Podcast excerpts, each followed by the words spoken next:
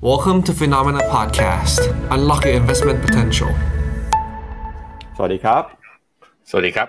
ต้อนรับคุณผู้ชมนะครับ เข้าสู่รายการข่าวเช้า Morning Brief ครับ สรุปข่าวสำคัญเพื่อแม่คุณพลาดทุกโอกาสการลงทุนนะครับ วันจันทร์ที่เอ่อวันศุกร์นะครับที่ 10 กุมภาพันธ์ครับ อยู่กับเราสองคน ผมป๊อบจิรติคันติพะโลและพี่แบงค์เชนนนท์การจนันท์ครับ สวัสดีครับพี่แบงค์ครับ สวัสดีครับปั๊บครับ ครับก็วันทำการสุดท้ายของสัปดาห์แล้วนะครับ วันนี้เดี๋ยวเรามาติดตามกันต่อครับ กับความเคลื่อนไหวทางเศรษฐกิจที่น่าสนใจครับซึ่งในค่ำคืนที่ผ่านมานะครับเราเห็นสัญญาณความเคลื่อนไหวของตลาดหุ้นในหลากหลายประเทศนะครับ โดยเฉพ้องยิ่งในฝั่งของตลาดหุ้นสหรัฐ ที่ดัชนีเนี่ยเริ่มเห็นสัญญาณการปรับตัวการย่อตัวลงมาแล้วนะครับ แล้วก็ยุโรปครับเมื่อวานนี้นะครับดัชนีหุ้นยุโรปส่วนใหญ่ยังบวกขึ้นมาได้อยู่หุ้นเอเชีย เมื่อวานนี้เนี่ยก็มีแรงกดดันเข้ามาจากความกังวลนะครับทั้งเรื่องของความขัดแย้ง ระหว่างสหรัฐกับจีน จากกรณีของบอลลูนสอดแนมนะครับที่มีการตรวจพบรวมไปถึงนะครับเรื่องของความกังวลเศรษฐกิจด้วยนะครับที่ตอนนี้ค่าเงินของดอลลาร์นะครับก็เคลื่อนไหวสอดคล้องกับทิศทางการใช้นโยบายการเงินที่เข้มงวดนะครับเดี๋ยวเรามาดูภาพกันหน่อยครับว่าสัปดาห์ที่ผ่านมาเนี่ยมีบริษัทไหนนะครับที่ประกาศผลประกอบการกันบ้างแล้วเดี๋ยวเราจะมาสรุปให้ฟังกันนะครับว่าเมื่อวานนี้ผลประกอบการที่ประกาศออกมาเป็นอย่างไรนะครับ เริ่มต้นกันนะครับกับหุ้นของ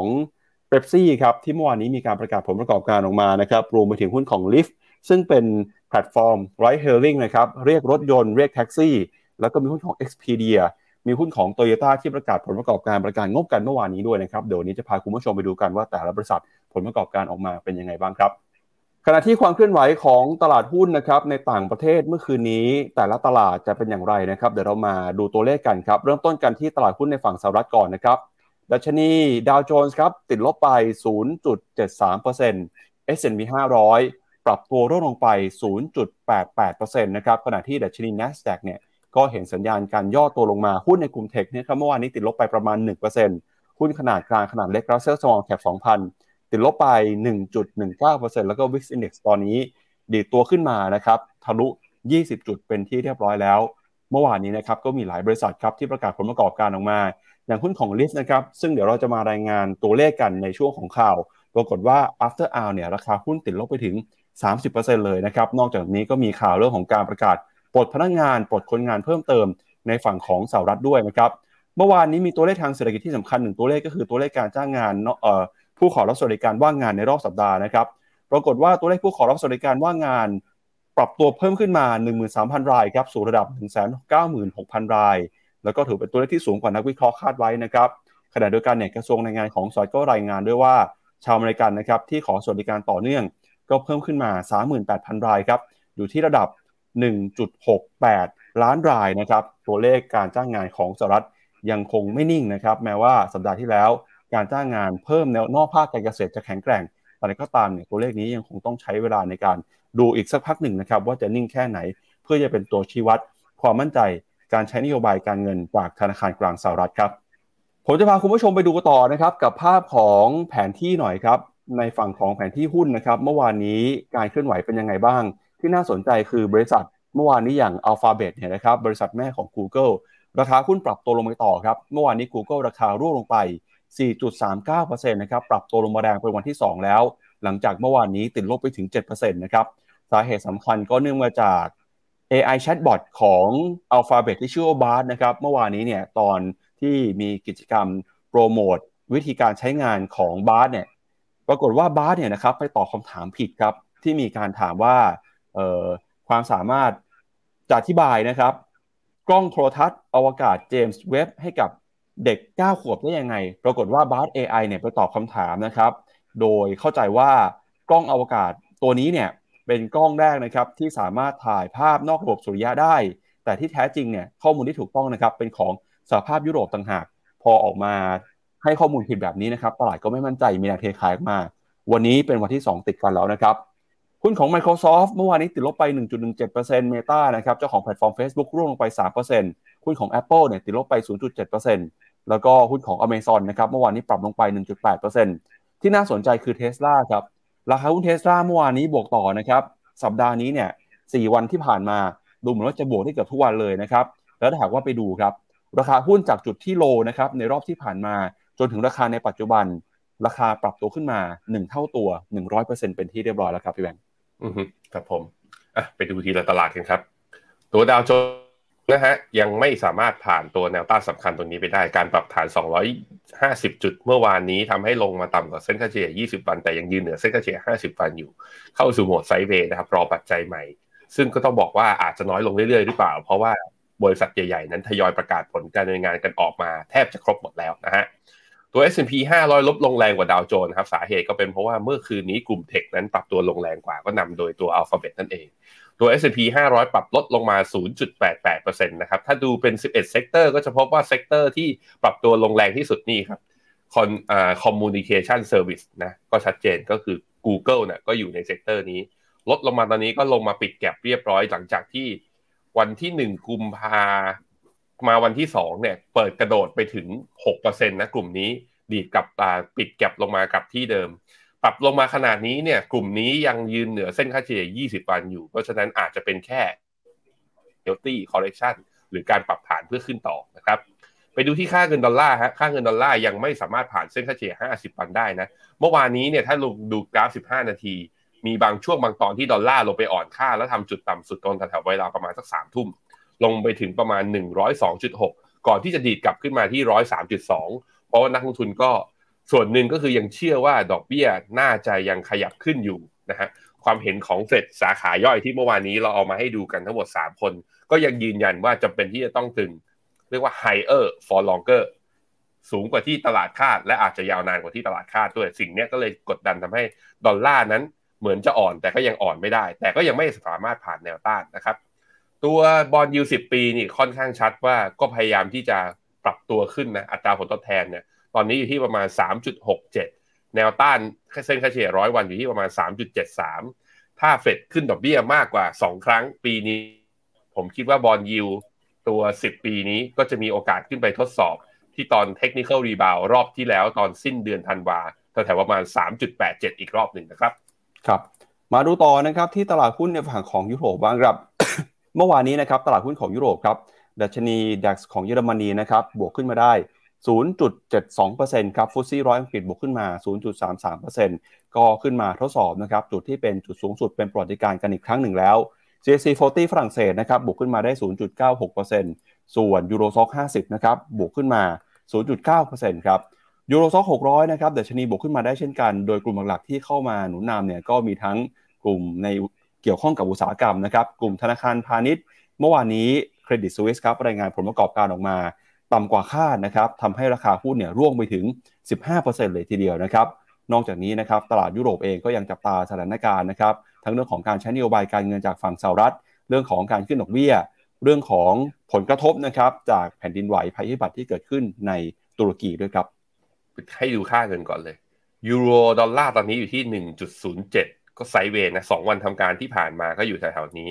เช่นเดียวกับตัวค่าเงินปอนด์ที่ประมาณ 1.21 นะฮะไม่ได้เปลี่ยนแปลงเยอะ นะครับ ก็ยูโรกับดอลลาร์เนี่ยถ้าเอาเทรนช่วงสั้นนับตั้งแต่ไตรมาสสี่เป็นต้นมาเนี่ยอยู่ในขาของการอ่อนค่านะฮะอยู่ในขาของอะอยู่ในขาของการแข่งค่าโทษทีฮะแล้วก็มีอ่อนค่าลงมาช่วงสั้นตั้งแต่ต้นเดือนกุมภาที่ผ่านมานะครับ ไปดูที่ตัวตลาดหุ้นจะพบว่าตัวยูโรซ็อก50 นั้นบวกได้แรงกว่ายูโรซ็อกตัว 600 บวกได้ 0.97%ดีดขึ้นมาตรงนี้เนี่ย เมื่อวานนี้บางช่วงบางตอนทำจุดสูงสุดใหม่ย้อนกลับไปนับตั้งแต่เดือนกุมภาปีที่แล้วคือ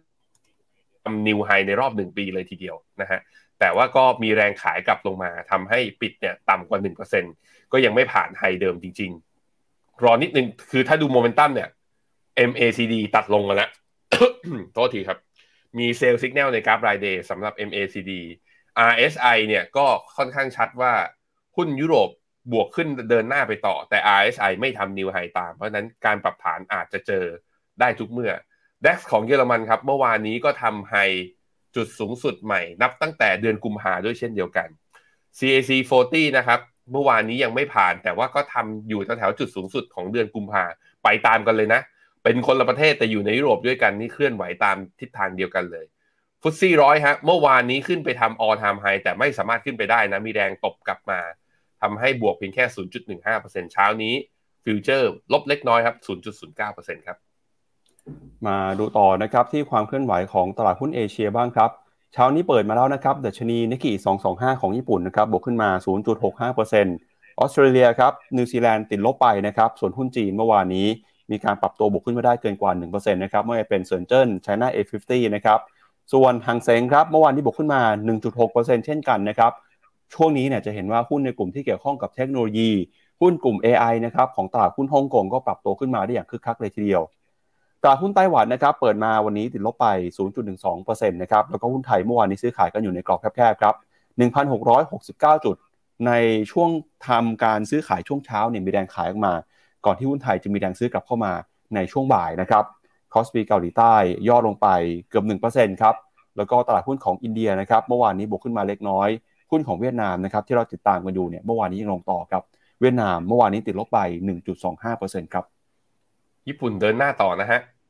บวกมา 197 จุดตอนนี้อยู่ที่โอ้โห ตัวเลขตอนนี้สวยมากเลยนะ อยากแคปไป 2 แล้วก็ 7 4 ตัว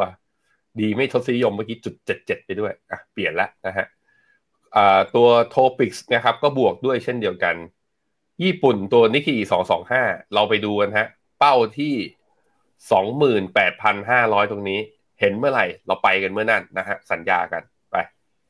เกาหลีครับมีการย่อลงมานะยังไม่สามารถผ่าน 2,500 ขึ้นไปได้เช้านี้ปรับฐานลงมา 1%ที่น่าสนใจคือตัวหางเสงเนี่ยเมื่อวานนี้ปิดบวกที่ 1.6%ทั้งทั้งที่ตอนเปิดมาเนี่ยติดลบนะทุกคนเปิดตลาดมาจำกันได้ใช่ไหมเปิดตลาดมาไซด์เวย์แล้วติดลบแล้วผมก็บอกไว้ว่าน่าเป็นห่วงทีเดียว เพราะว่าหลังตุดจีนเป็นต้นมาเนี่ยทั้งหางเสงและจีนเนี่ยอยู่ในช่วงของการปรับฐานตลอดเลย เริ่มมีแรงดีขึ้นมาแล้ว CSI 300 ก็เช่นเดียวกันนะครับ บวกขึ้นมาได้ 1.34%มีคนถามผมไอมาหาถามผมเมื่อเช้าบอกว่าพี่แบงค์เกิดอะไรขึ้นทำไมเมื่อวานนี้ห่างเสงกับ CSI ถึงบวกได้มีข่าวอะไรหรือเปล่า ผมก็แซวกลับไปบอกว่าอ๋อสงสัยเพราะฟิโนเมนาเปิด MEVT คอจีนไง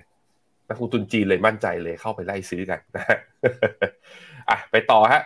เวียดนามครับยังลงไม่หยุดนะ ยังลงไม่หยุดลงมาทดสอบเส้นค่าเฉลี่ย 100 วันมาและถึงจุดวัดใจแล้วฮะที่ 10อ่าลบลงมา 1.25%อยู่ที่ 1,059 จุด หลุดจากจุดนี้ไปไม่ค่อยดีนะ หลุดต่ำกว่าเส้นค่าเฉลี่ย 100 วันไปสำหรับผมคือ แปลว่าเวียดนามอาจจะเลือกที่จะขอย่อและปรับฐานตรงนี้ก่อนนะต้องต้องดูเป็นแชแนลตรงนี้ด้วย ซึ่งถ้าดูเนี่ยผมลากเป็น parallel channel ให้เห็นก็จะเห็นว่า เหมือนจะหลุด กรอบล่างลงมานิดนึงนะ แต่ว่าเราก็อนุญาตไปหน่อยว่าเพราะมันอยู่ใกล้กับเส้นค่าเฉลี่ย100 วัน เพราะนั้นวันนี้สำคัญครับเวียดนามควรจะยืนกลับไปบวกให้ได้ ถ้าไม่ได้ระยะสั้นสำหรับผมความเห็นคือเข้ารอบย่อต่อแสดงว่าขาขึ้นอีกรอบหนึ่งยังต้องรอต่อไปนะครับแต่ว่าย่อลงมาก็เป็นจังหวะทยอยสะสมของใครหลาย ๆ คนนะครับ SET Index ครับ SET Index เมื่อวานนี้ลึกเลยพี่ปั๊บเมื่อวานนี้ low เนี่ยทำจุดต่ำสุดที่ 1,656 ก็คือลงมาทดสอบเส้นค่าเฉลี่ย 50 วัน แล้วดีดกลับได้ภายในวันเลย อะไรจะเก่งเบอร์นั้นนะฮะคำถามเคยบอกไปแล้วบอกว่าเฮ้ยเซตเนี่ยน่าจะลงมาที่ 1,650 1,660 นะ ลงมาจริง แต่มันดีดขึ้นไปเลยทันทีมันแปลว่าปรับฐานจบแล้วหรือเปล่า ไม่รู้ เพราะว่ามันเร็วเกินไป แม้แต่แท่งหนึ่งวันก็ยังเป็นอย่างนี้นะฮะเพราะผมพาไปดูแท่งชั่วโมง แท่งชั่วโมงก็มีแรง rebound กลับมาซื้อตอนหลังเที่ยง ก็คือตอน session บ่ายนะกลับมา rebound ได้ อาจจะ rebound ได้ช่วงสั้น ผมคิดว่าเส้นค่าเฉลี่ย 20 วันก็จะกลายเป็นแนวต้านแล้วเส้นค่าเฉลี่ย 20 วันตอนนี้อยู่ที่ 1,680 ถ้าผ่าน 1,680 ไม่ได้ ผมคิดว่าเซ็ตก็ยังอยู่ในไซด์เวดาวก็คือปรับฐานอยู่ต่อไปนะครับ หลังจากที่จริง ๆ แล้วต้นปี 2023 เป็นต้นมาเนี่ยเซ็ตถือว่าไม่ได้ไปไหนเลยนะ ถือว่าแกว่งอยู่ในกรอบแคบๆแถวๆกรอบเนี่ย1,660 ถึง 1,680 นะครับ ไปที่ตัวสุดท้ายครับ ค่าเงินบาทฮะเช้านี้อยู่ที่ 33.58 ยังไม่ได้มีเทรนด์แนวต้านข้างบนที่ประมาณ 33.8 ยังไม่สามารถผ่านได้ ถ้ายังไม่ผ่านได้ก็แปลว่าบาทยังอ่อนค่าไม่จริงนะ อาจจะเป็นแค่ technical rebound ช่วงสั้น เทรนด์หลักๆ ของตัวทอกอ่าตัวตัวค่าเงินบาทที่กดดันมาอย่างต่อเนื่องนับตั้งแต่ตอนเดือนพฤศจิกาเป็นต้นมาคืออยู่ในทิศทางแข็งนะครับ มาดูต่อนะครับกับทิศทางของราคาสินค้าโภคภัณฑ์หน่อยครับ ราคาทองคำครับเช้านี้ซื้อขายกันอยู่ที่ 1,865 ดอลลาร์ต่อทรอยออนซ์ครับราคาทองคำก็ย่อตัวลงมา หลังจากค่าเงินดอลลาร์แข็งค่าขึ้นมานะครับแล้วเดี๋ยวยังไงสัปดาห์หน้าเนี่ยจะมีตัวเลขที่สำคัญมากก็คือตัวเลขเงินเฟ้อของสหรัฐนะครับ CPI ครับเตรียมจะเปิดเผยออกมา ซึ่งจะส่งผลนะครับต่อความมั่นใจแล้วก็มุมมองการใช้นโยบายการเงินของธนาคารกลางสหรัฐด้วย คาดว่านะครับค่าเงินดอลลาร์เนี่ยอาจจะมีความผันผวนแล้วก็สร้างแรงกดดันให้กับราคาทองคำในช่วงนั้นด้วยนะครับส่วนที่ทางของราคาน้ำมันครับราคาน้ำมันเนี่ยปรับตัวลงมาแล้วนะครับมีสาเหตุสำคัญก็เนื่องมาจากภัยพิบัติครับเหตุการณ์แผ่นดินไหวที่เกิดขึ้นนะครับกระทบกับความต้องการใช้น้ำมันของหลายพื้นที่ครับกระทบกับการขนส่งด้วยนะครับทำให้ตอนนี้เนี่ยราคาน้ำมันก็มีแรงเทขายออกมาครับล่าสุดนะครับราคาน้ำมันดิบ WTI ครับ77 ดอลลาร์เบรนท์นะครับ84 ดอลลาร์ประกอบกับเมื่อวานนี้เนี่ยทางสหรัฐเองมีการรายงานตัวเลขนะครับซอกน้ำมัน เพิ่มขึ้นมามากกว่าคาด ก็เป็นแรงกดดันทำให้ราคาน้ำมัน ปรับตัวลดลงมาในช่วงนี้ครับอืมครับผมให้ดูกราฟราคาทอง 15 นาที มันดีดขึ้นอ่าตอนแตะ1890อ่าผมบอกก่อน เพราะว่ามีคนทำตามผมอยู่ แต่คุณควรจะมีระบบของตัวเองนะ ตอนแถวๆประมาณสามทุ่มอะผมปิดทออ่าผมปิดตัว gold fu ไอ gold futures ไป ปิดขา long เนี่ยไปแล้ว ผม long มาตั้งแต่ตอนเนี้ยโอ้โหแล้วมันขึ้นช้าเหลือเกิน ปิดไปแล้ว เรียบร้อย ทีนี้ถามว่าเราจะกลับมา long อีกเมื่อไหร่ คือมันอ่านมันอ่านดอลลาร์ไม่ออกจริงว่าตกลงดอลลาร์จะทะลุเส้นค่าเฉลี่ย50 วันไหม แต่ก็จะเห็นว่าเนี่ยครับทองก็ชัดเจนเลย พอดอลลาร์ยังอยู่ในทิศทางที่แข็งค่าแล้วยังไม่เลือกทาง ทองก็โดนกดดันอย่างต่อเนื่องนะ แนวรับของทองที่อาจจะพอเปิดได้ในระยะแบบว่า timeframe ประมาณสัปดาห์หนึ่งเนี่ยผมคิดว่าใช้เส้นค่าเฉลี่ย50 วันคือ 1,854แถวๆนี้ก็คือลงได้อีกประมาณ 10 เหรียญตรงเนี้ย ถ้าใครถือได้กรอบได้ยาวหน่อยก็ ใช้จุดนี้เป็นจุดในการเข้าลงทุน แต่ว่าถ้าใครมองเป็นแบบว่า อยากได้สัญญาณเป็นโมเมนตัมดีกลับจริง ๆ เราเล่นเทรดระยะสั้นยังต้องรอก่อนนะครับ ตอนนี้ทองไร้ปัจจัยบวกนะ อยู่ขาช็อตอาจจะได้เปรียบกว่านะครับ ตัว WTI ครูดออยนะครับ ตอนนี้อยู่ที่ 77.7 ดีดขึ้นมาจากเรื่องทั้งตุรกีจากเรื่องความไอความต้องการน้ำมันในจีนนะที่ตลาดคาดการณ์กันไว้ แต่ก็ยังไม่ พ้นมากกว่าเส้นค่าเฉลี่ย 100 วัน ซึ่งอยู่ที่ประมาณ 80 เหรียญ ของเบรนท์เนี่ยอยู่ที่ประมาณ 87 เหรียญ ยืนยัน confirm ตามเดิมนะครับ ถ้าทั้ง WTI และเบรนท์ยังไม่ผ่านเส้นค่าเฉลี่ย 100 วันขึ้นไปได้ ยังไม่ใช่ขาขึ้นนะครับ ครับมาดูกันนะครับกับประเด็นใหญ่เรื่องแรกของเราในวันนี้นะครับก็คือสถานการณ์เหตุการณ์ภัยพิบัตินะครับที่เกิดขึ้นในตุรกีครับซึ่งตอนนี้เนี่ยมีการรายงานตัวเลขผู้เสียชีวิตนะครับทะลุเกินกว่า 20,000 รายเป็นที่เรียบร้อยแล้ว มีการประเมินด้วยนะครับ ทั้งเรื่องของตัวเลขข้อมูลนะครับที่ส่งผลกระทบต่อความเสียหายนะครับ เรื่องเศรษฐกิจด้วยเดี๋ยวทีมงานอัปเดตหัวข้อข่าวกันอีกครั้งหนึ่งนะครับ ล่าสุดครับตัวเลขผู้เสียชีวิตจากแผ่นดินไหวที่รุนแรงในตุรกี แล้วก็ซีเรียเนี่ยยังคงปรับตัวเพิ่มขึ้นมาอย่างต่อเนื่องนะครับ เมื่อวานนี้มีการรายงานตัวเลขผู้เสียชีวิต ทะลุหลัก 21,000 รายเป็นที่เรียบร้อยแล้ว ในขณะที่ความช่วยเหลือชุดแรกจากสหประชาชาตินะครับ เดินทางมาถึงพื้นที่ ที่อยู่ภายใต้การยึดครองของกบฏในซีเรียแล้วด้วย แต่ความหวังนะครับที่จะพบผู้รอดชีวิตเนี่ยตอนนี้เริ่มจะลดน้อยลงไปเรื่อยๆ เพราะว่าผ่านมาหลายวันแล้วนะครับเพราะฉะนั้นตอนนี้เนี่ยคนที่ทำหน้าที่ในการกู้ภัยแพทย์นะครับแล้วก็คนที่เข้าไปช่วยเหลือเนี่ยกำลังเร่งมือกำลังรีบอย่างที่สุดเลยนะครับเพื่อที่จะช่วยผู้ที่รอดชีวิตอยู่ในขณะนี้ โดยผู้อำนวยการองค์การอนามัยโลกนะครับออกมาเปิดเผยว่าอยู่ระหว่างเดินทางไปซีเรียครับในขณะที่อุณหภูมินะครับก็หนาวเย็นมากครับ ถึงขั้นติดลบเลยทีเดียว ก็เป็นอุปสรรคที่สำคัญต่อการปฏิบัติการค้นหาตามอาคารที่พังเป็นจำนวนมาก แล้วก็ทำให้มีผู้เสียชีวิตนะครับเป็นจำนวนมากด้วยเช่นกัน ซึ่งต้องอยู่คนที่รอดชีวิตนะครับต้องอาศัยอยู่ในที่พักพิงชั่วคราว ที่ตอนนี้เนี่ยมีปัญหามาก เพราะว่าทั้งน้ำทั้งอาหารยารักษาโรคก็ขาดแคลนไปด้วยนะครับ ตอนนี้ครับหลังจากเวลาผ่านไปเกินกว่า 72 ชั่วโมงเนี่ยโอกาสในการพบผู้รอดชีวิตนะครับก็ดูจะลดน้อยลงไปเรื่อยๆ ผู้เชี่ยวชาญก็มองว่าตอนนี้เนี่ยนะครับช่วงเวลาแห่งความเป็นไปได้ ที่จะช่วยผู้ที่รอดชีวิตเนี่ยอาจจะผ่านพ้นไปแล้วนะครับ ความหวังเหลือน้อยลงทุกที จากเหตุการณ์แผ่นดินไหวนะครับที่เกิดขึ้นในช่วงของเช้ามืดวันจันทร์ที่ 6 กุมภาพันธ์ครับแผ่นดินไหวขนาด 7.8 แมกนิจูดนะครับกระทบกับพื้นที่ของตุรกีแล้วก็ซีเรียครับขณะที่คนกำลังนอนหลับกันอยู่เนี่ยอาคารบ้านเรือน ตึกรามบ้านช่อง พังถล่มลงมาเลยนะครับนำไปสู่การเสียชีวิตของผู้คนเป็นจำนวนมาก โดยผู้อำนวยการองค์การอนามัยโลกนะครับออกมาบอกว่า ตอนนี้เนี่ยกำลังเดินทางไปซีเรีย แล้วก็ประเทศที่องค์การอนามัยโลกนะครับกำลังให้การสนับสนุนเรื่องของสาธารณสุขเนี่ยหลายประเทศนะครับก็กำลังเดินหน้าให้ความช่วยเหลือด้วยเช่นกันครับ ขณะที่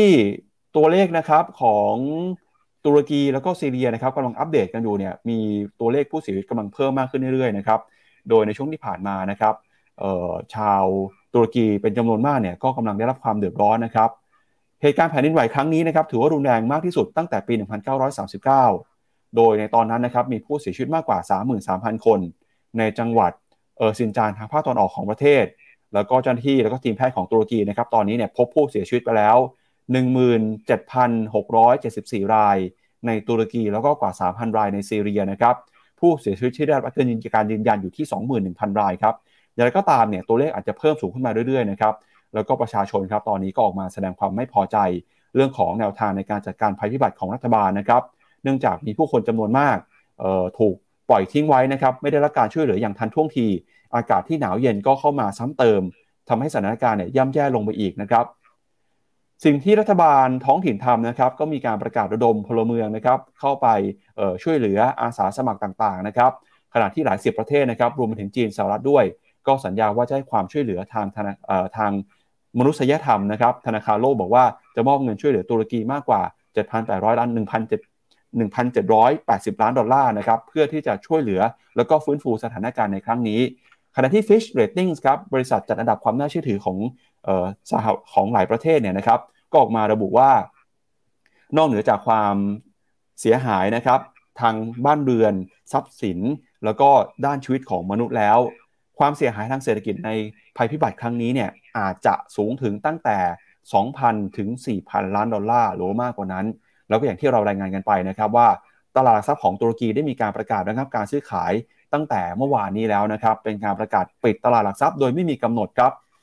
โดยตลาดก็กังวลนะครับว่าสินทรัพย์ต่างๆ ถ้าเปิดมาเนี่ยจะมีแรงถล่มเทขายออกมา แล้วก็ตลาดหุ้นของตุรกีนะครับบอร์ซ่าอิสตันบูลปรับตัวลงไป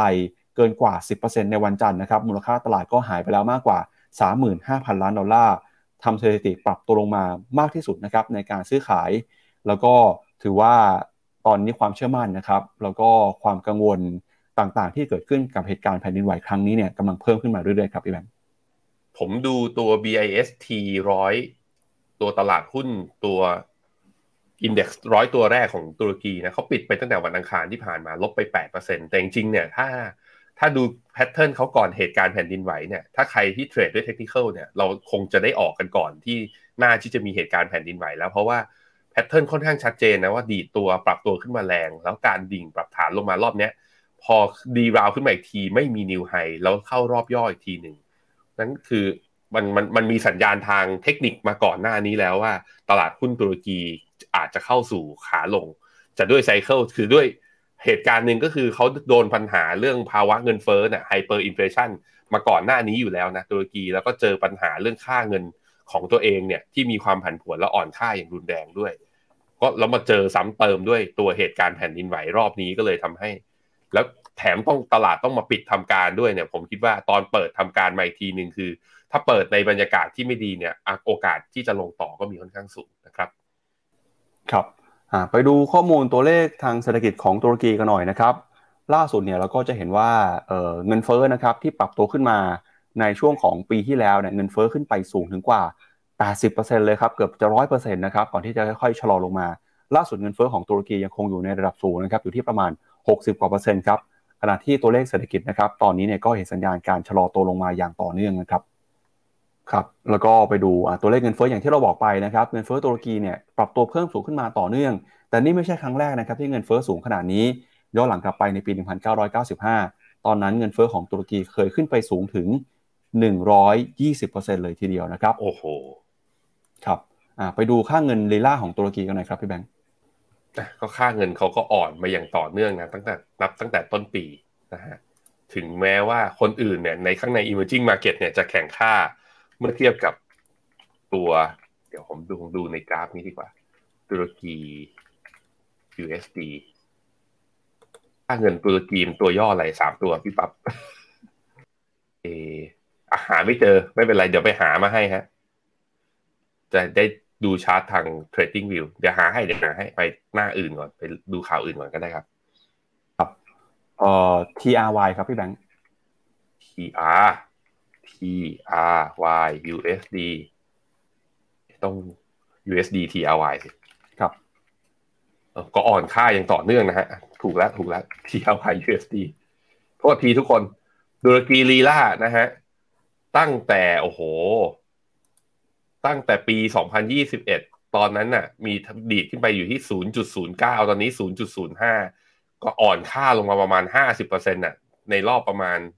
1 ปี ที่ผ่านมานะฮะถามว่าแล้วใกล้ๆเนี่ยเป็นยังไงบ้างผมต้องเอาเส้นค่าเฉลี่ยออก ไม่งั้นไม่รู้ ถ้าเอาใกล้ๆเลย นับตั้งแต่ตอน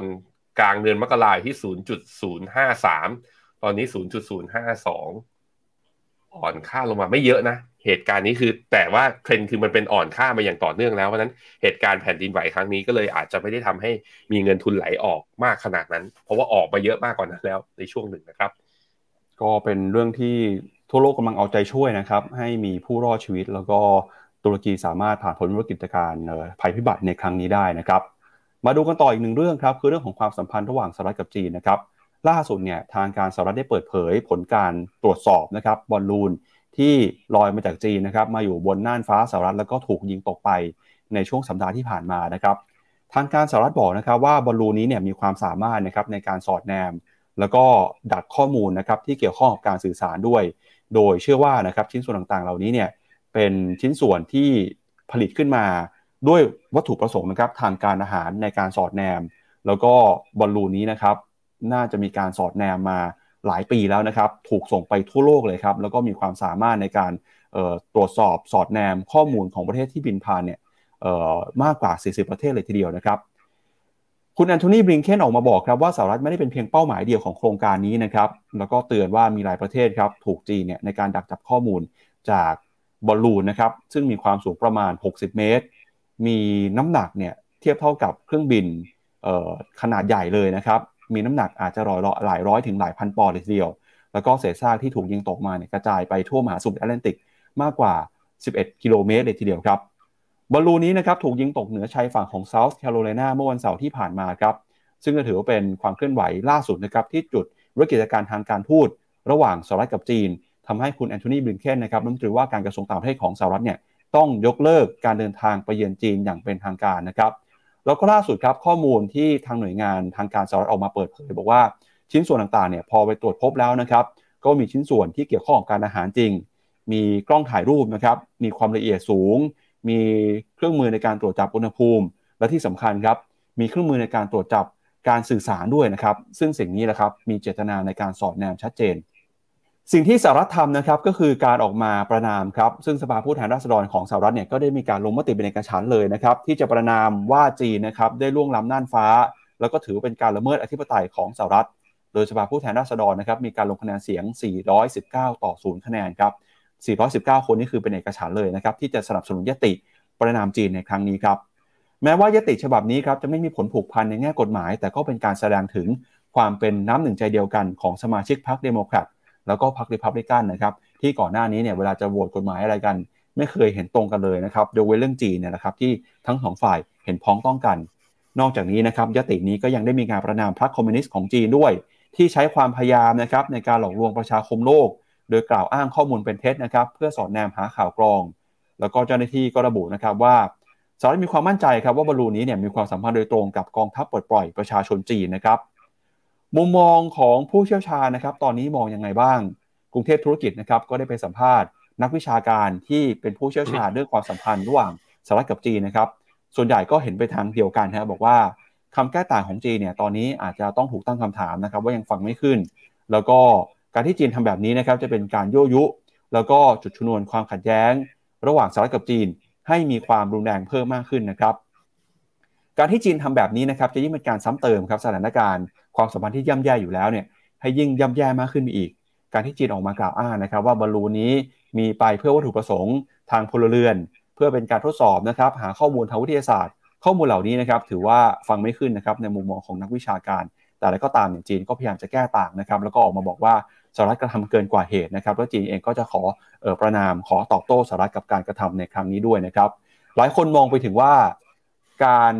ขัดแย้งความรุนแรงครั้งนี้เนี่ยอาจจะกระทบนะครับเรื่องของความสัมพันธ์ระหว่างสหรัฐกับจีน แล้วก็มีไต้หวันเข้ามาเกี่ยวข้องด้วยนะครับเพราะฉะนั้นเรื่องนี้เนี่ยเป็นเรื่องสำคัญมากที่เราต้องระมัดระวังแล้วก็จับตากันอย่างใกล้ชิดนะครับอย่างไรก็ตามนะครับอย่างที่เราเคยบอกไปว่าในช่วงก่อนหน้านี้นะครับแม้ความสัมพันธ์ระหว่างจีนกับสหรัฐจะย่ำแย่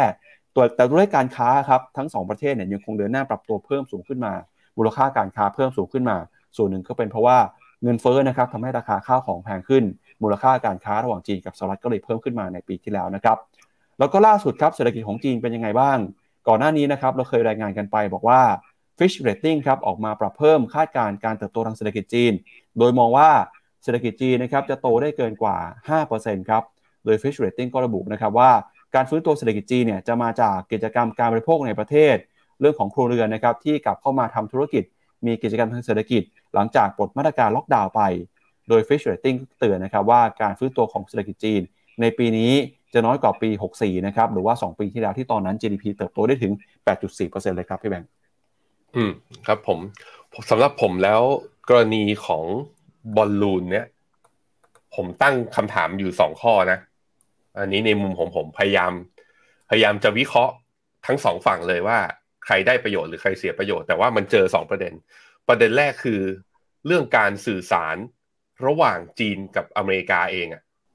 ผมว่ามีปัญหาแน่ๆแหละ คือถ้าจีนบอกว่าบอลลูนมันลอยผิดพลาดไปถึงสหรัฐ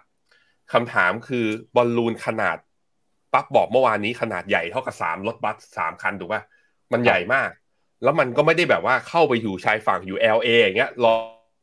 จากทะเลแล้วเข้ามา คือมันเข้ามาแล้วแล้วมาอยู่ที่มอนทานาแล้วมอนทานาเนี่ยเป็นรัฐที่เขาเรียกว่าอเมริกาใช้ในการผลิตนิวผลิตและทดลองไอตัวพลังงานนิวเคลียร์และตัวนิวเคลียร์นี้อยู่ด้วย นั้นคำถามคือมันไม่รู้ได้ยังไง คือเหมือนว่า ถ้าจีนรู้ก่อนว่ามันผิดพลาด ก็ควรจะแจ้งเตือนสหรัฐก่อน รวมถึงสหรัฐนะผมมองนะว่าสหรัฐตั้งใจทำให้เรื่องนี้เกิดเรื่องหรือเปล่า เพราะถ้าใหญ่ขนาดนี้ทำไมเพิ่งแงนหน้าแล้วมองได้ที่มอนทานาคือมันเข้ามาทั้งกลางลำอะมันเข้ามาตั้งเยอะตั้งแยะที่รัฐอื่นก่อนที่จะมาถึงทำไมไม่เห็นถูกไหมอันนี้ผมคิดว่าเรื่องการสื่อสารวันนั้น ไม่รู้ว่าจะโดยตั้งใจปล่อยขึ้นมาแล้วให้มาถึงจุดจุดนี้หรือเปล่า อันนี้คือเรื่องที่หนึ่งนะที่ผมเห็นตั้งข้อสังเกต เรื่องที่สองก็คือ มันเป็นไปได้ยากมากๆป่ะเพราะว่าจริง ๆ แล้วสัปดาห์หน้าเนี่ยแอนคุณแอนโทนีบริงเคน รัฐมนตรีกระทรวงต่างประเทศของสหรัฐ มีกำหนดการบินไปเจอ บินไปเยี่ยมจีน ซึ่งผมเข้าใจว่าน่าจะยิมบินไปเยี่ยมสีจิ้นผิงเลยถูกไหมครับพี่ปั๊บหรือว่าบินเข้าไปเฉยไปพบเอ่อน่าจะเป็นเจ้าหน้าที่ระดับสูงครับพี่แบงค์อ๋ออะแต่ผมถ้าผมเป็นสีจิ้นผิงอะความสัมพันธ์เรากำลังจะกระชับมิตร เรากำลังจะดีมากขึ้น อเมริกาเขากำลังจะบินมาหาเราอะงั้นเราส่งบอลลูนไปหาเขาหน่อยอย่างนี้เหรอผมว่าสีจิ้นผิงก็ไม่สั่งหรอก งั้นปัญหาอย่างข้อที่สามไอไอข้อที่สองของผมก็คือว่า จีนเองก็มีปัญหาหรือเปล่า คือไอหน่วยไอถ้าบอลลูนเนี้ยมันเป็นบอลลูนของทางภาคเอกชนจริงนะแล้วมันถูกหลุดเข้าไปเนี่ย ผมคิดว่าจีนมีปัญหาในแง่ของการประสิทธิภาพและการสั่งการเข้าไปด้วยเหมือนกัน คือ ไม่ว่ารัฐบาลจะสั่งเข้าไป หรือไม่สั่งเข้าไปรัฐบาลก็มีเขาเรียกว่ามีความรับผิดชอบในการตอบคำถามและแก้ปัญหาเรื่องนี้ ข้อที่มันไม่ดีที่สุดแล้วก็เลยคือ ความสัมพันธ์ของจีนกับอเมริกา ที่คุณโจไบเดนพยายามจะบอกว่าอะไรแบบว่าพยายามหาทางคลี่คลายเนี่ย เหตุการณ์นี้พอเกิดขึ้นมาคือในรัฐสภาก็เรียกร้องให้ ไม่ว่าจะเป็นพรรคไหนนะเดโมแครตหรือรีพับลิกันก็เรียกร้องให้แบบว่า คุณกล้าคุณกล้าไปเยือนเขาเหรอแอนโทนีบลิงเคนเราจะปล่อยให้เขาแบบว่าปล่อยบอลลูนอย่างนี้เหรอ จะไม่เอาขีปนาวุธไปยิงเหรอ นี่แหละ มันก็เลยเป็นการหาทางแก้ไขแบบสันติวิธีไม่ได้ มันเลยความตึงเครียดเบาๆ มันเลย กลับมากลับมาอีกครั้งหนึ่งก็ต้องก็ต้องระวังเรื่องนี้นะครับ ครับไปดูข้อมูลกันเพิ่มเติมนะครับ นอกเหนือจากประเด็นเรื่องของสหรัฐกับเรื่องของจีนแล้วเนี่ยเศรษฐกิจของสหรัฐตอนนี้นะครับ ก็อยู่ในจุดที่มีความน่าวิตกกังวลนะครับ เพราะว่ามีการรายงานการปลดคนงานปลดพนักงานออกมาอย่างต่อเนื่องเลยนะครับ ก็ต้องมาดูว่าสหรัฐเองเนี่ยจะเข้ามาแก้ไขนะครับ ปัญหาวิกฤตในครั้งนี้อย่างไรบ้างนะครับ ล่าสุดครับหลังจากเมื่อวานนี้เนี่ยวอลดิสนีย์เขารายงานนะครับว่าเตรียมการจะปลดพนักงานกว่า 7,000ตำแหน่งครับ เมื่อคืนนี้นะครับมีอีกหนึ่งบริษัทออกมาประกาศแล้วนะครับ ว่าเตรียมจะปลดพนักงานกว่า 20%บริษัทนั้นก็คือ Yahoo ครับโดย Yahoo นะครับซึ่งเป็นหนึ่งในผู้ประกอบกิจการด้านเทคโนโลยีของสหรัฐนะครับออกมาประกาศแผนเตรียมการจะเลิกจ้างงานพนักงานมากกว่า 20%นะครับของที่มีอยู่ทั้งหมดประมาณ 8,600 คนในสิ้นปีนี้นะครับ ซึ่งก็เป็นส่วนหนึ่งของแผนในการปรับเปลี่ยนโครงสร้างที่มุ่งเน้นนะครับแผนกโฆษณาด้วย โดย Yahoo ก็บอกนะครับว่าการปฏิรูปดังกล่าวเนี่ยคือการเปลี่ยนแผนกเดิม ที่มีชื่อว่า Yahoo for Business เป็น Yahoo Advertising โดยการเปลี่ยนแปลงครั้งนี้ครับอาจจะนำไปสู่การเลิกจ้างบุคลากรในสายงาน ที่เป็นแผนกนี้เนี่ยมากถึง 50%เลยนะครับรวมไปถึงการปลดพนักงงานมากกว่า 1,600 คนในสัปดาห์นี้ครับ แม้ว่า Yahoo นะครับจะเป็นหนึ่งในผู้ให้บริการยอดนิยม ด้านอีเมล แล้วก็การค้นหาข้อมูลในช่วงยุคทศวรรษที่ 1990 นะครับ แต่ก็ตามเนี่ยในช่วงทศวรรษหลังๆนี้ Yahoo ก็เผชิญกับแรงกดดันอย่างหนัก ทั้งจากภายในแล้วก็ภายนอกนะครับ เรื่องของคู่แข่งที่เข้ามา ไม่ว่าจะเป็น Google นะครับ Microsoft รวมไปถึงนะครับ มีโซเชียลมีเดียอย่าง Facebook Instagram แล้วก็มี YouTube ด้วยนะครับทำให้ Yahoo เนี่ยเผชิญกับภาวะตกที่นั่งลำบาก แล้วก็ต้องมีการประกาศนะครับปรับเปลี่ยนโครงสร้างองค์กร มีการปลดพนักงานด้วยนะครับ อันนี้ก็เป็นความเคลื่อนไหวล่าสุดที่เราจับตากันนะครับ เวลาที่มีบริษัทของสหรัฐเนี่ยรายงาน การปลดพนักงานก็เป็นสะท้อนนะครับ เป็นการสะท้อนถึงความมั่นใจด้วย แม้ว่าภาครัฐเนี่ยจะมองว่าเศรษฐกิจจะเติบโตได้ดีต่อไป เฟดจะมั่นใจนะครับว่าเศรษฐกิจสหรัฐจะยังไม่เข้าสู่ภาวะถดถอย แต่ภาคเทคโนโลยีครับเขามองไปข้างหน้านะครับ ว่าความเสี่ยงเรื่องของเศรษฐกิจถดถอยเนี่ยมันมีโอกาสสูงมาก เพราะฉะนั้นเนี่ยสิ่งที่เขาทำได้ตอนนี้คือ การรัดเข็มขัด การตัดงบนะครับ แล้วก็การปลดคนงานการลดการจ้างงานครับพี่แบงค์ครับผมแหมข่าวเรื่องการปลดพนักงานนี่มาเรื่อยๆเนี่ยนะเมื่อวานนี้เพิ่งจะดิสนีย์เจ็ดพันคนยาฮูมาต่อยแล้วผมคิดว่าไม่น่าจะจบเท่านี้นะ น่าจะมีอีกแน่นอนครับ ครับพาคุณผู้ชมไปดูหน่อยฮะว่าการเลิกออฟนะครับในกลุ่มเทคโนโลยีของสหรัฐตั้งแต่ปี 2000 เอ่อเข้าปี 2023 ที่ผ่านมาเนี่ยเป็นยังไงบ้างนะครับ ก็ ตอนนี้ครับข้อมูลของ layoff นะครับ layoff.fyi ครับเขาบอกว่ามีบริษัทเทคโนโลยีของสหรัฐนะครับ 332 บริษัทประกาศปลดพนักงานรวมกันไปแล้วเนี่ย 1,746ตำแหน่งนะครับ อันนี้คือเพิ่งจะเข้าปี 2023 มาได้ประมาณเอ่อ1เดือนกับอีกเนี่ยนะครับ 10 วันเองเท่านั้นนะฮะ คนงานในสหรัฐในฝั่งเทคปลดไปแล้ว1 0 0 0 0แสนรายครับ แล้วก็ล่าสุดก็คือ Yahoo นะครับ Yahoo เนี่ย ประกาศปลดรวดเดียวเลย 20%ครับ แล้วก็ก่อนหน้านี้นะครับ ก็มีเออดิสนีย์นะครับ มี Microsoft มี Alphabet นะครับ อย่างที่เราเคยรายงานกันไปครับ a f f i r m เนี่ย ก่อนหน้านี้ก็มีการประกาศปลดคนงานไปด้วยนะครับ 19%ครับ สถานการณ์ของบริษัทเทคตอนนี้ไม่ค่อยสู้ดีเท่าไหร่นะครับ มีการประกาศปลดคนงานออกมารายวันเลยนะครับ วันนี้เป็นบริษัทหนึ่ง วันต่อไปก็อาจจะเป็นอีกบริษัทหนึ่งก็ได้นะครับ ไปดูภาพรวมหน่อยครับ การเลิกออฟนะครับในช่วงของปี 2022 ถึงปี 2023 เนี่ยเราจะเห็นนะครับว่าจำนวนพนักงานค่อยๆ เพิ่มขึ้นมาครับในเดือนมกราคมที่ผ่านมาเนี่ยตัวเลขการปลดพนักงานนะครับสูงขึ้นรวมกันมากกว่า 75,000 ถึง 80,000 รายนะครับแล้วก็มีจำนวนบริษัทที่ประกาศ layoff เนี่ยเกินกว่า 200 บริษัทนะครับเฉพาะเพียงแค่เดือนมกราคมเดือนเดียวครับตัวเลขค่อยๆ เพิ่มขึ้นมาจากช่วงปลายปีที่แล้วนะครับถ้าหากว่าไปดูการ layoff หลังจากช่วงของโควิดเนี่ย เราจะเห็นว่าการ layoff เกิดขึ้นใน 2 ช่วงครับพี่แบงค์ช่วงแรกเกิดขึ้นในช่วงของไตรมาส 2 ปี 2020อะตอนนั้นเนี่ยสหรัฐนะครับเริ่มมีการประกาศล็อกดาวน์ครับบริษัทเทคประกาศปลดคนงานในไตรมาส 2 ตอนนั้นอยู่ที่ประมาณ 50,000นะครับ50,000 ราย ก่อนช่วงโควิดกับช่วงนี้เนี่ยตัวเลขแตกต่างกันนะเพราะว่าช่วงโควิดเนี่ยปลดอย่างมากก็คือไตรมาสละ 50,000 แต่พอช่วงนี้แหละครับโควิดหายไปแล้วสหรัฐเปิดเมืองแล้วเนี่ยแต่ตัวเลขการปลดคนงานไม่ได้ลดลงไปเลยแปลว่าตลาดนี่กังวลมากกับเรื่องของเอ่อ วิกฤตนะครับหรือว่าการถดถอยทางเศรษฐกิจที่จะเกิดขึ้นในอนาคตครับไตรมาส 4 ปีที่แล้วครับมีการปลดพนักงานไป 75,000 ตำแหน่ง แล้วก็ไตรมาสหนึ่งของปีนี้นะครับประกาศปลดพนักงานไปอยู่ที่ประมาณ 1 0 0 0 0แตำแหน่งครับก็ค่อยๆ เพิ่มขึ้นมาเรื่อยๆ จะเห็นว่าเป็น 2 ช่วงนะครับช่วงโควิดไตรมาส 2 แล้วก็ตั้งแต่ช่วงไตรมาส 2 ของปีที่ผ่านมาครับเดี๋ยวชวนที่แม็กไปดูหน่อยครับว่ามีอุตสาหกรรมไหนนะครับที่ประกาศปลดคนงานกันเยอะๆบ้างนะครับก็มีตั้งแต่อุตสาหกรรมค้าปลีกครับเอ่อ คอน sumer นะครับอุปโภคบริโภค transportation ขนส่ง กลุ่มสถาบันการเงินก็ปลดคนงานเช่นกันกลุ่มอาหารนะครับ healthcare ครับก็ปลดคนงาน จะเห็นว่ากลุ่ม healthcare เนี่ยปลดคนงานมากในช่วงของไตรมาสในช่วงของปี 2022 นะครับ แล้วก็มีกลุ่มอสังหาริมทรัพย์ ภาคการศึกษานะครับคริปโตเนี่ยในช่วงปี 2022 นี่โอ้โหปลดพนักงานเยอะมากนะครับ แล้วก็มี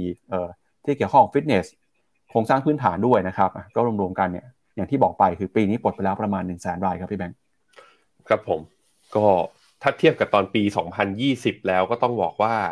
กลายเป็นว่าหนักกว่านะ ทุกคนคือตอนปี 2020 เนี่ยอ่า sector ที่ถูกอ่าที่ layoff พนักงานออกเยอะก็คือ sector ขนส่งก็แน่นอนว่าล็อกดาวน์ sector travel ใช่ไหมเนี่ยก็จะมีปลดออกเยอะแล้วก็มี retailแต่รีเทลเนี่ยตอนปี 2022 เนี่ยปลดออกไปเยอะกว่า แล้วก็โดย total โดยภาพรวมแล้วกลายเป็นว่าเวฟของการปลดพนักงานเนี่ย คือจำนวนเนี่ยเยอะกว่า แล้วก็ดูทีท่าเนี่ย ไม่น่าจะจบด้วยเพราะว่าอย่างกราฟหน้าก่อนหน้าเมื่อกี้เนี่ย จุดพีคของการเลิกออฟไม่ได้อยู่ที่ปี 2022 นะเดือนมกรานี้ก็ยังสามก็ยังทำนิวไฮขึ้นไปอีกเรื่อยๆนะครับนะเนี่ยภาพนี้ ไปดูตั้งแต่โควิดมาหน่อยฮะตั้งแต่เกิดเหตุการณ์โควิดขึ้นมานะครับ มีบริษัทไหน ปลดพนักงานไปในสัดส่วนเท่าไหร่บ้าง อันนี้เราเรียงจาก 10 อันดับนะครับบริษัทที่มีการประกาศปลดคนมากที่สุดนะครับเดี๋ยวชวนพี่แบงค์ไปดูทีละรายนะครับว่าแต่ละรายเนี่ยเขาปลดรวมกันกี่คน แล้วคิดเป็นสัดส่วนเท่าไหร่ของบริษัทครับครับผม Google นะครับ12,000ตำแหน่งคิดเป็น6%นะครับอยู่ใน sector เนี่ยก็อยู่ในคอน sumer Meta Platform นะครับปลดประมาณ 11,000 คน ซึ่งส่วนใหญ่เนี่ยเป็นพวกพนักงานที่อยู่ในตัว อ่า Metaverse นะในตัวการพัฒนาก็ลดลงไปเนี่ย13%ทีเดียวนะครับ ถ้าดูเป็นสัดส่วนพนักงานที่ลดลงไปเยอะที่สุดคือ Booking ครับอันดับ 9 4,300ตำแหน่ง อันดับ 9 ในจำนวนคน แต่ถ้าเป็นสัดส่วนของพนักงานบริษัทเนี่ย25%ไม่น้อยนะ หรืออย่าง Salesforce นะอ่า Salesforce เนี่ยลดไป 8,000 คนคิดเป็นสัดส่วนที่ประมาณ 10%ก็จะเห็นว่าเทคในภาพรวมเนี่ยลดเฉลี่ยกันแล้วเนี่ยอยู่ที่ประมาณสัก 5-10%เนี่ยเป็นหลักเลยนะฮะ แล้วก็ผมคิดว่าตารางเนี้ยมีโอกาสเปลี่ยนพี่ปั๊บมีโอกาสเปลี่ยนเข้าสู่เดือนกุมภามีนาถ้างบปรับไตรมาสหนึ่งเนี้ยออกมา ยังชะลอยอดขายยังไม่โตความเสี่ยง recession ยังเกิดขึ้นอีก ผมคิดว่าอาจจะมีการปลด lay off ในโดยเฉพาะในหุ้นกลุ่ม big tech เนี่ยอีกอีกรอบหนึ่งก็ได้ครับครับพาพี่แบงค์ไปดูราคาหุ้นหน่อยครับ ราคาหุ้นของบริษัทเหล่านี้นะครับไปดู Google ก่อนครับเมื่อวานนี้ Google ก็ ติดลบไปนะครับ ร่วงลงไปต่ออีกสามเปอร์เซ็นกว่าครับ หลังจากเมื่อวานนี้ลบลงไปเจ็ดเจ็ดเปอร์เซ็นครับ ครับผม นี่ Google ลบลงมา 4.5%นตนะ แล้วก็กราฟรายสัปดาห์นี้อะกราฟรายวันนี้ MACD ได้เซลล์สัญญาณมาแล้ว อุตสาห์ทะลุขึ้นไปยืนเหนือเส้นเฉลี่ย 200 วัน เป็นครั้งแรกนับตั้งแต่ย้อนกลับไปเป็นครั้งแรกนับตั้งแต่เดือนเมษาปีที่แล้วนะ อยู่ได้แป๊บเดียวอยู่ได้สองวันล่วงกลับลงมาแล้วนะฮะอะตัวต่อไปเอาอะไรดีพี่ปั๊บครับอะไปดูเมตาอีกหนึ่งบริษัทครับเมตาอ่าเมตาปรับตัวย่อลงมาลบประมาณสามเปอร์เซ็นตนะฮะแต่ว่ามีการเปิดกระโดดแก็บไป หลังจากที่มีการประกาศงบออกมาแล้วดีกว่าที่ตลาดคาดนะตลาดมีความหวังบวกขึ้นมา 23%เมื่อวันที่ 22 กุมภานั้นรอบการปรับฐานของเมตาระวังนะ ก็ลงได้ประมาณนั่นแหละ 10-20% ก็ยังยืนเหนือเส้นค่าเฉลี่ย200 วันอยู่ดี แต่ว่าได้โมเมนตัมระยะสั้นมาแล้วก็คือโกลเด้นคลอสครับเกิดขึ้นแล้วเส้นค่าเฉลี่ย 20 วันตัดเส้นค่าเฉลี่ย 200 วันขึ้นมาเพราะนั้นอาจจะเป็นปรับฐานเพื่อปรับตัวขึ้นไปต่อนะ ยกเว้นแต่ก็ตูเมื่อกี้แหละอย่างที่เราเห็นคืออัลฟาเบตเนี่ยอาจจะมีปัญหาหน่อย มันไม่ใช่แค่เรื่องอาการชะลอตัวแล้ว แต่ว่า Search Engine ของเขาที่พอมีความผิดพลาดเนี่ยคนก็เลยมองว่า Google กำลังจะเสีย เรียกว่าจะเสียความเป็น พี่ใหญ่คนเดียวหรือเปล่าในตลาด Search Engine ให้กับ Bing ซึ่งเอาตัว Chat GPT เข้ามาเข้ามาให้บริการแล้วนะครับ เอาละครับ เดี๋ยวเรามาดูต่อครับกับการประกาศผลประกอบการของบริษัทจดทะเบียนในช่วงนี้นะครับ มีบริษัทอะไรกันบ้าง เดี๋ยวไปดูกันกับ Pepsi Lyft แล้วก็ Toyota นะครับ เดี๋ยวไปดูที่ Pepsi ก่อนครับ PepsiCo นะครับเมื่อวานนี้เปิดเผยตัวเลขผลประกอบการครับออกมาปรากฏว่ารายได้เนี่ยโตดีกว่าคาดเลยนะครับ กำไรต่อหุ้นครับอยู่ที่1เหรียญ67 เซนตลาดคาดไว้1เหรียญ65 เซนรายได้นะครับ28,000 ล้านดอลลาร์ ตัวเลขที่ตลาดคาดการณ์อยู่ที่ 26,840 ล้านดอลลาร์ครับ จะเห็นว่าตัวเลขเงินเฟ้อที่ปรับตัวเพิ่มสูงขึ้นมาเนี่ยทำให้ราคานะครับ แล้วก็ยอดขายขนมขบเคี้ยว เครื่องดื่มต่างๆเนี่ยเพิ่มขึ้นมาด้วยครับ รายได้โตนะครับ เราก็จะเห็นว่าการบริโภคเนี่ยในหลายพื้นที่ครับเติบโตขึ้นมาได้ดี โดยเฉพาะนะครับในอเมริกาเหนือนะครับ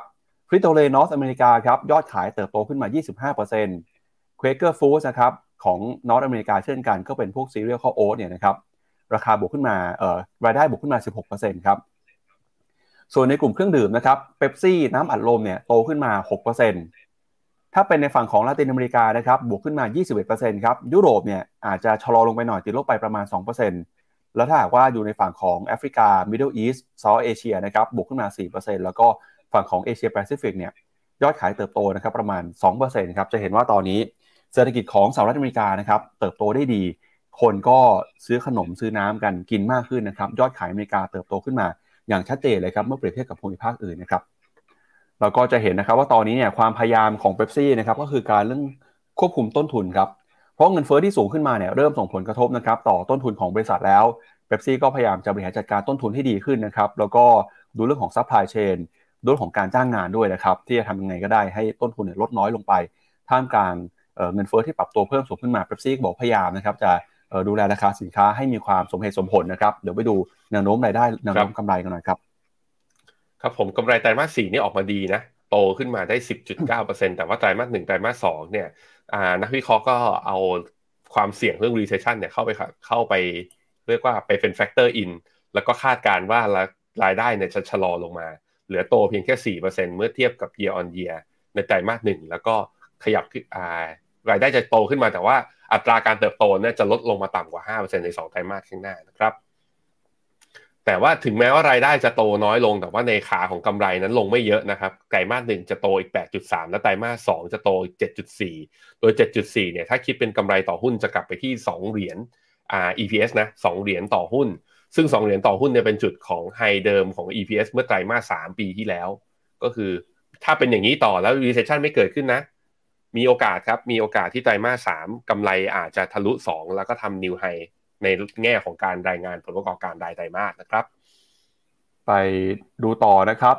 กับหุ้นบริษัทอื่นบ้างครับ อีกหนึ่งบริษัทนะครับก็คือ หุ้นของ Lyft ครับ Lyft นะครับก็เป็นบริษัทไรท์เฮลลิงครับเรียกรถยนต์ แล้วก็เรียกแท็กซี่นะครับของสหรัฐอเมริกา ปรากฏว่าเขามีการรายงานตัวเลขผลประกอบการนะครับไตรมาสที่4ครับมีการรายงานขาดทุนนะครับ แล้วก็รายได้เนี่ยอยู่ที่ 1,180 ล้านเหรียญนะก็ใกล้เคียงกับที่ตลาดคาด แต่อะไรก็ตามเนี่ยนะครับราคาหุ้นปรับตัวลงมา หลังจากที่ลิฟต์ออกมาเปิดเผยไกด์แดสหรือว่าคาดการผลประกอบการในอนาคต ที่ย่ำแย่กว่าคาดนะครับเดี๋ยวชวนที่แบงค์ไปดูราคาหุ้นหน่อยนะครับของลิฟต์นะฮะ ลิฟต์เนี่ย after hour ครับราคาติดลบไปประมาณ 30%เป็นที่เรียบร้อยแล้วนะครับเขาก็บอกว่าแนวโน้มในอนาคตนะครับยังคงกังวลกับตัวเลขผู้ใช้งานที่จะเข้ามาใช้งานนะครับเรียกบริการรถยนต์ต่างๆ แล้วก็กังวลด้วยนะครับว่าผู้ขับขี่นะครับจะมีต้นทุนที่สูงขึ้นจากราคาพลังงานแล้วก็ราคาน้ำมันนะครับ อันนี้ก็เป็นราคาล่าสุดของลิฟครับ LYFT นะครับ ครับผม ลิฟต์ปรับตัวลงมาเมื่อวันพุธนะลบไป 6%แล้วก็เมื่อวานนี้ลบต่ออีก 3%นะฮะภาพคล้ายๆกันก็คือจริง ๆ แล้วตั้งแต่ปลายเดือนมกราจนถึงตอนเนี้ยหุ้นหลาย ๆ ตัวเนี่ยดีดกลับขึ้นมายืนเหนือเส้นเฉลี่ย 200 วันได้ แต่ว่าพอมันดีขึ้นมาเร็วเนี่ยก็เข้าสู่รอบย่อของการการมีการพักฐาน พอ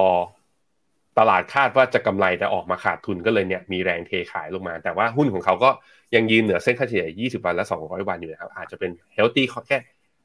อาจจะไม่ใช่แค่ healthy correction นะเพราะว่าก็ตลาดคาดว่ากำไรแล้วมันออกมาติดลบอะอาจจะมีแรงเทขายมากกว่านี้ก็ได้ เดี๋ยวผมลองดูราคา after hour หน่อยสิครับ after hour ตอนนี้ติดลบไปประมาณ 30%ครับครับดูที่ 11.3 11.3 คือตรงนี้ถ้าลงมา 11.3 โอ้โห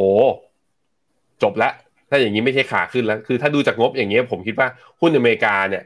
นอกจากหุ้น Big Tech แล้วหุ้นตัวอื่นอาจจะเหนื่อยนะพี่ปั๊บน่าจะยังไม่ใช่ขาขึ้น เพราะนั้นอย่าง ARK ที่มีการ rebound แล้วมีคนถามมาว่าพวกเมื่อไหร่พวกหุ้น tech หุ้น growth small cap พวกนี้จะเด้ง rebound ได้บ้าง ดูจากงบช่วงสองสามวันที่ผ่านมาที่ผมนั่งไล่เปิดดู ดูอาการไม่ค่อยดีนะ ไม่เหมือนหุ้น Big Tech หรือว่าหุ้นกลุ่ม sector อื่นที่งบไตรมาสสี่ยังดีอยู่นะครับครับไปดูเป๊ปซี่หน่อยครับเมื่อสักครู่นี้ราคาหุ้นเป๊ปซี่เป็นยังไงบ้างนะครับ เป๊ปซี่อะดีดขึ้นมา ลงไปเทรดต่ำกว่าเส้นเฉลี่ย200 วันตั้งแต่กลางเดือนมกราแล้วก็ดีดกลับขึ้นมาครับ ตอนนี้บวกขึ้นมาได้ 1%อยู่ที่ 1,000อ่า173 เหรียญ ดูแล้วยังเป็นน่าจะเป็น sideway up channel เนี่ย โอ้โห channel นี้ชัดเจนมาก ยังเป็น sideway up ค่อนข้างชัดเจน แต่ว่าก็ค่อนข้างเป็น seasonal นะสำหรับหุ้นเป๊ปซี่ก็คือ ขึ้นไปสักประมาณเนี่ย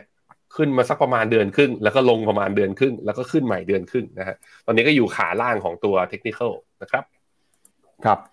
ไปดูหุ้นอีกหนึ่งตัวครับคือหุ้นของ Expedia นะครับเมื่อวานนี้มีการรายงานตัวเลขผลประกอบการนะครับเราก็จะเห็นว่า Expedia เนี่ยเขารายงานยอดจองโรงแรมนะครับเพิ่มขึ้นเรื่อยๆครับ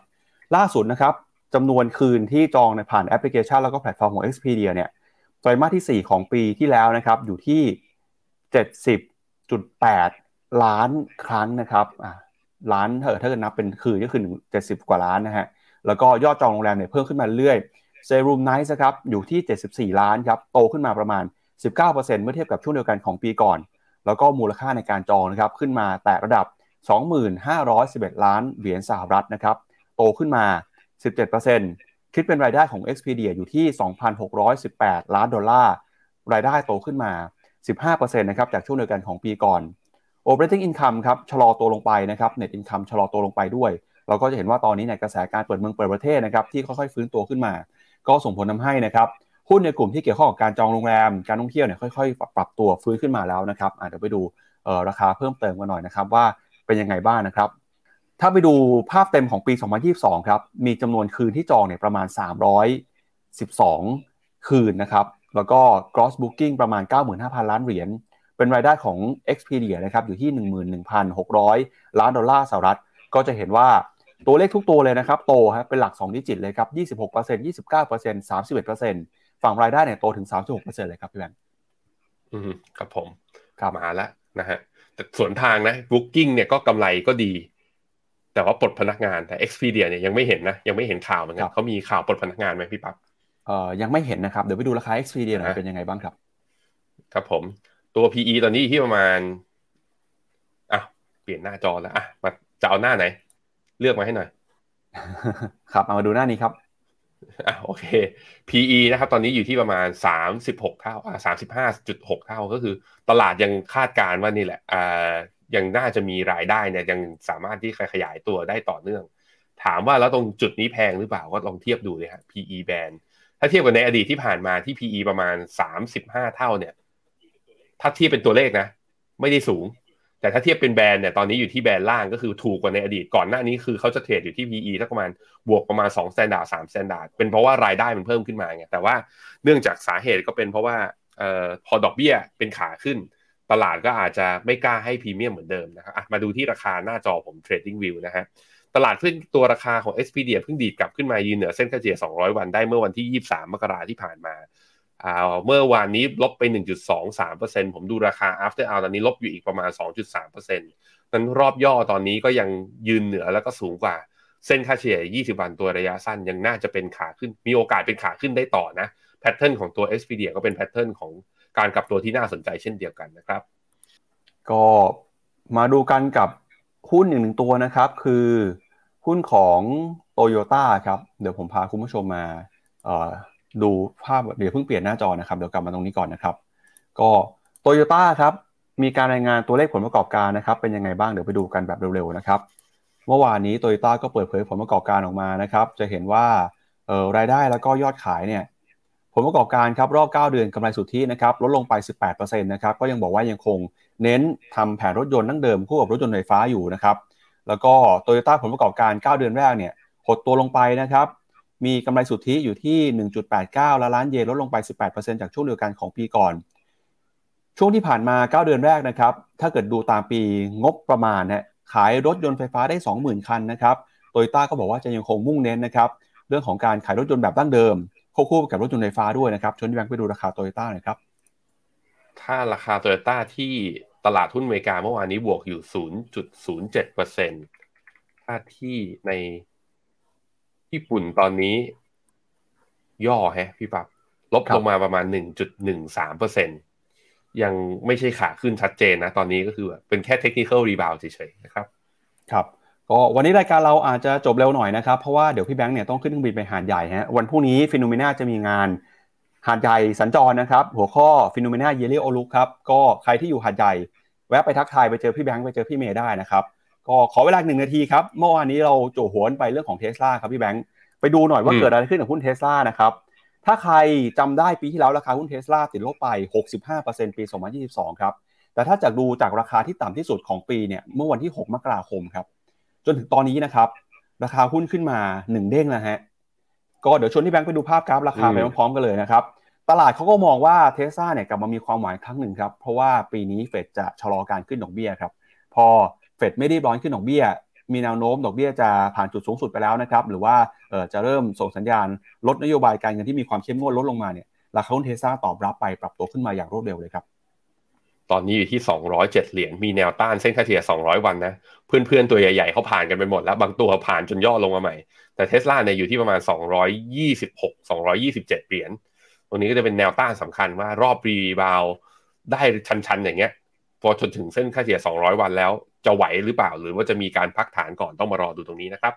ครับจากราคาอยู่ที่ประมาณร้อยเหรียญนะฮะในช่วงต้นปีตอนนี้ก็ทะลุ 200 เป็นที่เรียบร้อยแล้วนะครับ ถ้าใครมีหุ้นอยู่เนี่ย ถ้าเกิดซื้อมาในช่วงนั้นก็น่าจะได้กำไรกันเยอะเลยนะครับ ก็ขอแสดงความยินดีด้วยนะครับเอาละครับ และนี่ก็เป็นทั้งหมดนะครับ ของรายการ Morning Brief วันนี้ครับ วันจันทร์เรากลับมาเจอกันใหม่นะครับ วันนี้เราสองคนทีมงานลาไปก่อนครับ สวัสดีครับ สวัสดีครับ ในโลกของการลงทุนทุกคนเปรียบเสมือนนักเดินทาง คุณล่ะเป็นนักเดินทางสายไหน การลงทุนทุกรูปแบบเคยลองมาหมดแล้ว ทั้งกองทุนหุ้นพอร์ต แต่ก็ยังมองหาโอกาสใหม่ๆ เพื่อผลตอบแทนที่ดีขึ้น แต่ไม่รู้จะไปทางไหน ให้ FINNOMENA Exclusiveบริการที่ปรึกษาการเงินส่วนตัว ที่พร้อมช่วยให้นักลงทุนทุกคนไปถึงเป้าหมายการลงทุน สนใจสมัครที่ f i n o m e f i n o m i n a e x c l u s i v e หรือ line at f i n o m i n a p o r t คำเตือน ผู้ลงทุนควรทำความเข้าใจลักษณะสินค้า เงื่อนไขผลตอบแทน และความเสี่ยงก่อนตัดสินใจลงทุน